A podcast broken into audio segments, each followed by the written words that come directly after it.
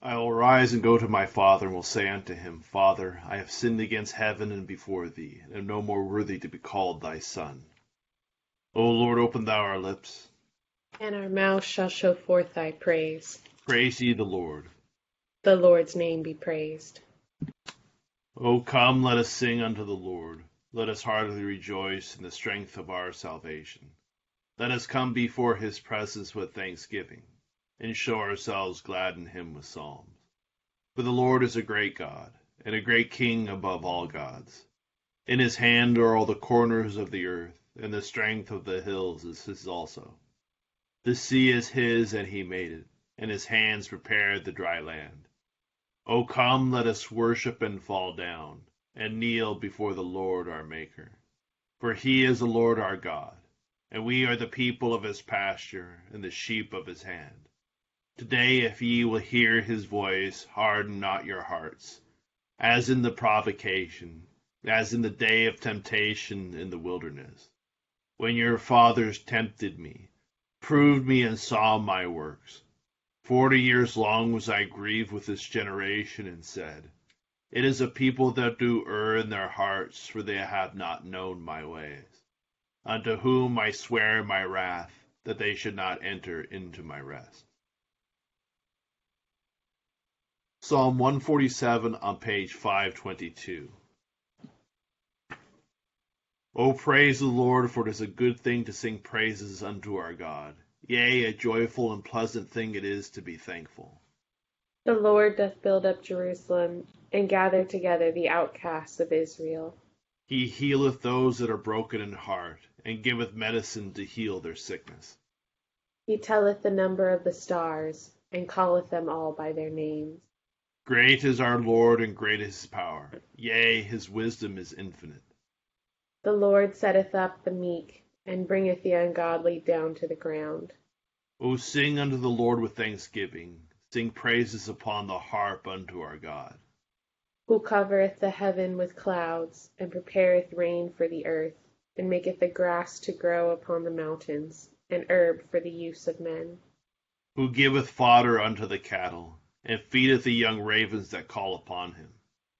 He hath no pleasure in the strength of an horse, neither delighteth he in any man's legs. But the Lord's delight is in them that fear him and put their trust in his mercy.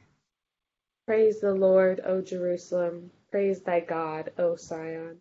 For he hath made fast the bars of thy gates, and hath blessed thy children within thee. He maketh peace in thy borders, and filleth thee with the flour of wheat. He sendeth forth his commandment upon earth, and his word runneth very swiftly. He giveth snow like wool, and scattereth the hoarfrost like ashes. He casteth forth his ice like morsels. Who is able to abide his frost? He sendeth out his word, and melteth them. He bloweth with his wind, and the waters flow. He showeth his word unto Jacob, his statutes and ordinances unto Israel. He hath not dealt so with any nation, neither have the heathen knowledge of his laws. Here beginneth the twenty-ninth verse of the twelfth chapter of the book of Exodus. And it came to pass at midnight that the Lord struck all the firstborn in the land of Egypt, from the firstborn of Pharaoh who sat on his throne to the firstborn of the captive who was in the dungeon, and all the firstborn of livestock. So Pharaoh rose in the night, he and his servants, and all the Egyptians. And there was a great cry from Egypt, for there was not a house where there was not one dead. Then he called for Moses and Aaron by night, and said, Rise and go out from among my people, both you and the children of Israel, and go and serve the Lord as you have said. Also take your flocks and your herds as you have said, and be gone, and bless me also. The Egyptians urged the people that they might send them out of the land in haste, for they said, We shall all be dead. People took their dough before it was leavened, having their kneading bowls bound up in, with their clothes on their shoulders. Now the children of Israel had done according to the word of Moses, and they had asked from the Egyptians articles of silver, articles of gold, and clothing. And the Lord had given the people favor in the sight of the Egyptians, so that they granted them what they requested. Thus they plundered the Egyptians. Then the children of Israel journeyed from Ramses to Succoth, about six hundred thousand men on foot, beside children. A mixed multitude went up with them also, and flocks and herds, a great deal of livestock. And they baked unleavened cakes out, out of the dough which they had brought out of Egypt, for it is not leavened, because they were driven out of Egypt and could not wait, nor had they prepared provisions for themselves.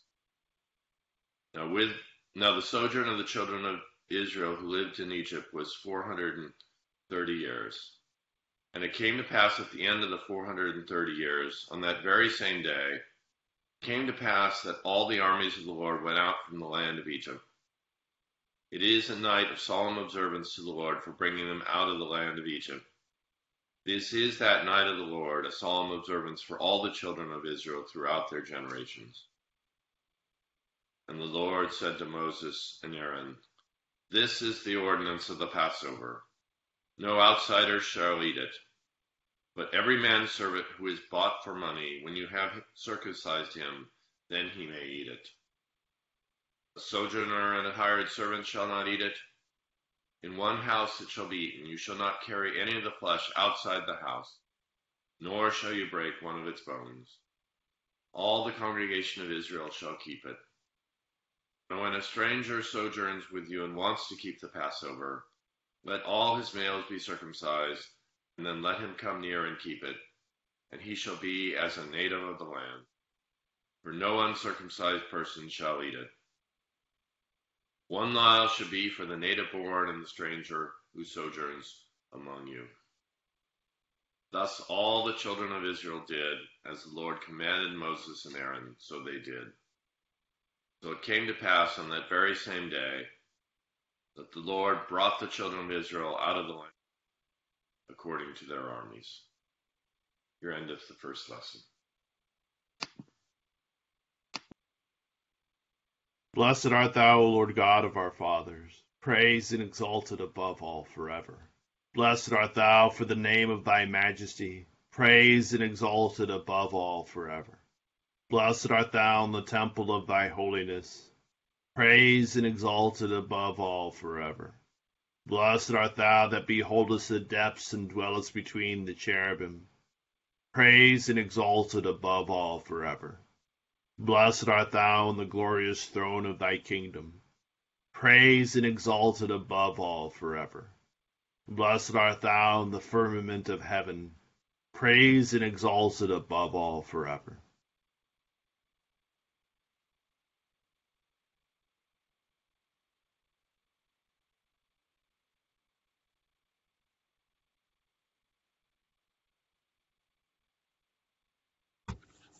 Here beginneth the fifteenth verse of the sixteenth chapter of First Corinthians. I urge you, brethren, you know, the household of Stephanus, that is the firstfruits of Achaia, and that they have devoted themselves to the ministry of the saints, that you also submit to such, and to everyone who works and labors with us. I am glad about the coming of Stephanus, Fortunatus, and Achaicus, who has been lacking on your part they supplied, for they refreshed my spirit and yours. Therefore acknowledge such men. The churches of Asia greet you. Aquila and Priscilla greet you heartily in the Lord, with the church that is in their house. All the brethren greet you. Greet one another with a holy kiss. The salutation with my own hand, Paul's. If anyone does not love the Lord Jesus Christ, let him be accursed. O Lord, come. The grace of our Lord Jesus Christ be with you. My love be with you all in Christ Jesus. Amen. Here endeth the second lesson. Blessed be the Lord God of Israel, for he has visited and redeemed his people, and hath raised up a mighty salvation for us in the house of his servant David, as he spake by the mouth of his holy prophets, which have been since the world began, that we should be saved from our enemies and from the hand of all that hate us, to perform the mercy promised to our forefathers, and to remember his holy covenant to perform the oath which he sware to our forefather Abraham that he would give us, that we, being delivered out of the hand of our enemies, might serve him without fear, in holiness and righteousness before him, all the days of our life.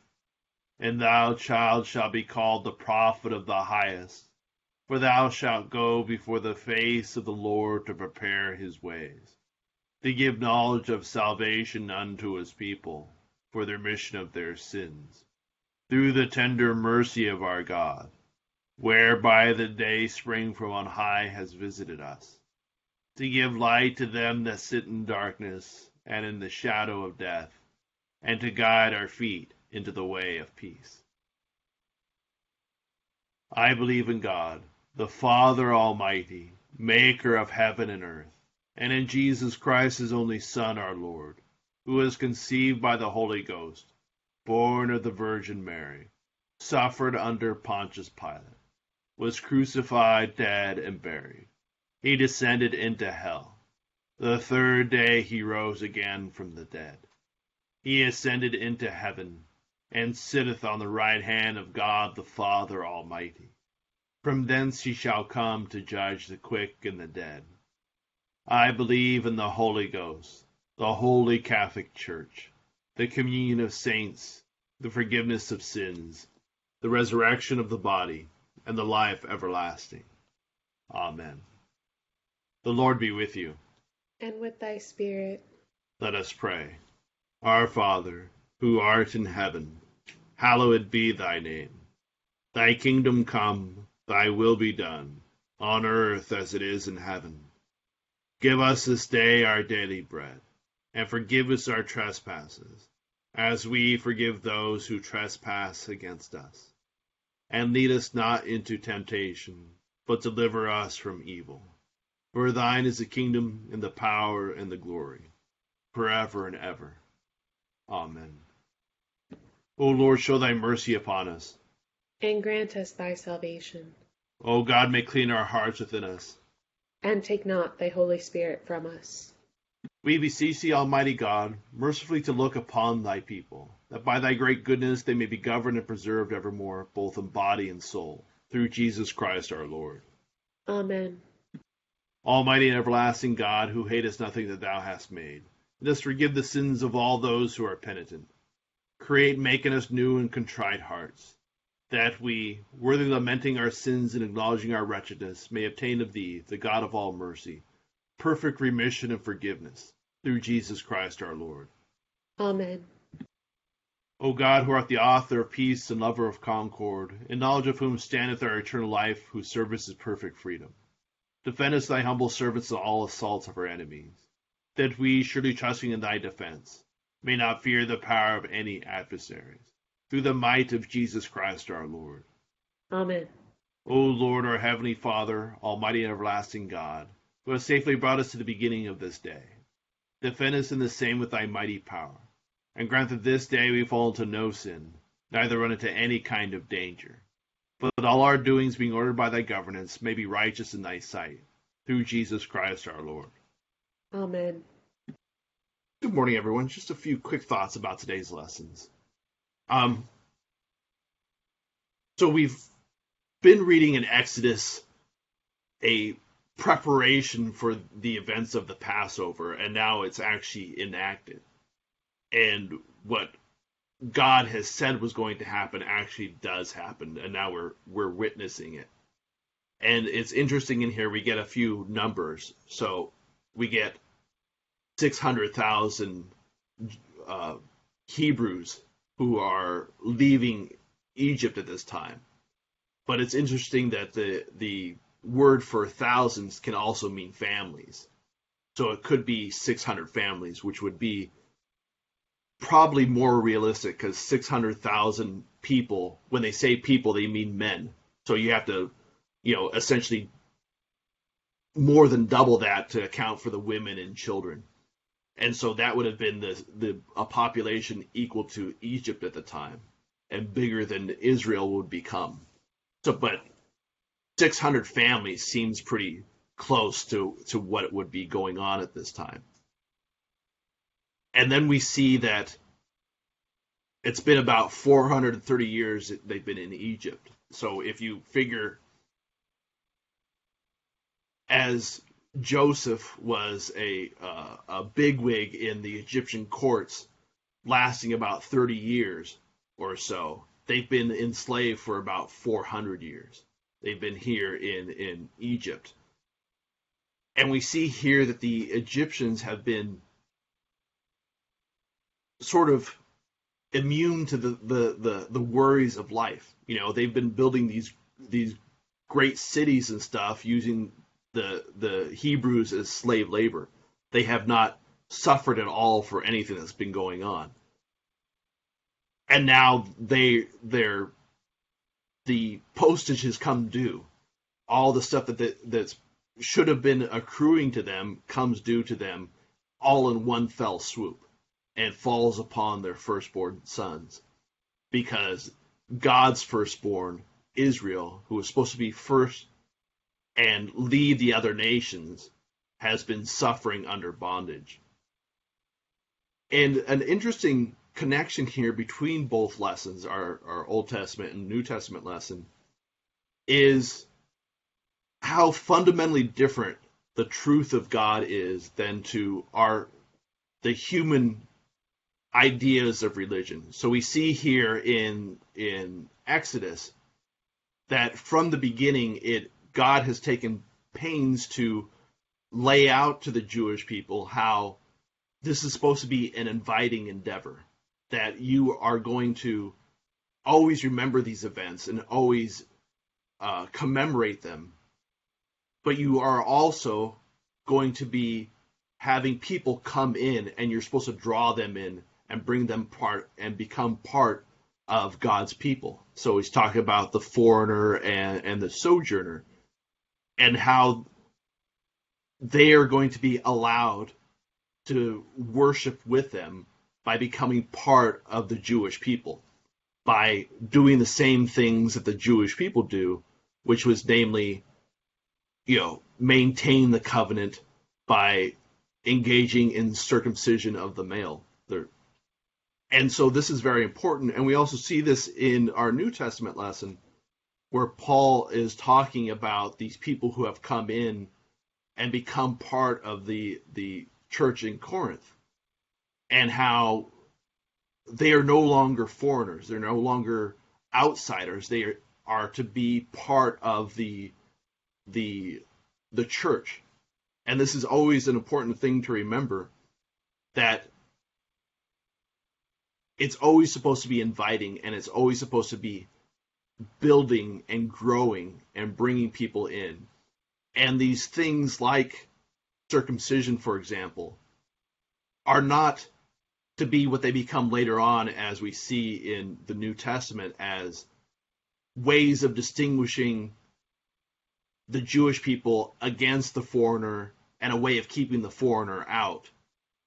These are supposed to be marks where you want a relationship with God to such an extent that you're willing to do these things. And it's always important to remember, you know, when we bring people into the church, you know, sometimes we can be criticized for not offering communion to everyone. And we see here that these things that we do together are supposed to draw people in, but you have to become part of the community first to partake of the Passover meal, you must become Jewish. To partake in communion, you must become part of the church. And these are always important things to remember that the thing in and of itself has great value, but it is enacted and remembered and part of our communion with each other. Just as Passover meal was brought inside the families where every family is supposed to do it. You have to come inside. You have to come inside and join the family, join the church. You know, the ancient uh, uh, church fathers likened that to uh, Noah's Ark being brought in, and then you can enjoy this new life together in a community. So, just some thoughts about today's lessons.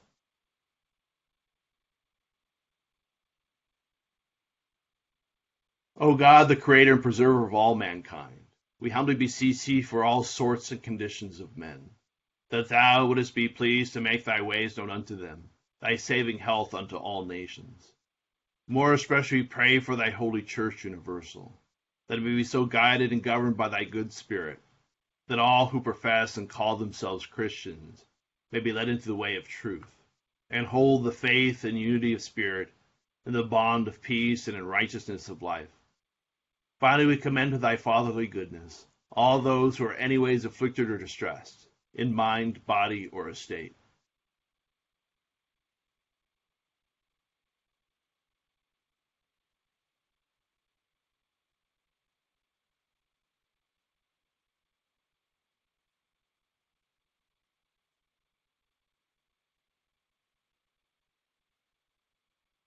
that it may be pleased to comfort and relieve them according to their several necessities, giving them patience under their sufferings, and a happy issue out of all their afflictions. And this we beg for Jesus Christ's sake. Amen. Almighty God, Father of all mercies, we, thine unworthy servants, do give thee most humble and hearty thanks for all thy goodness and loving kindness to us and to all men.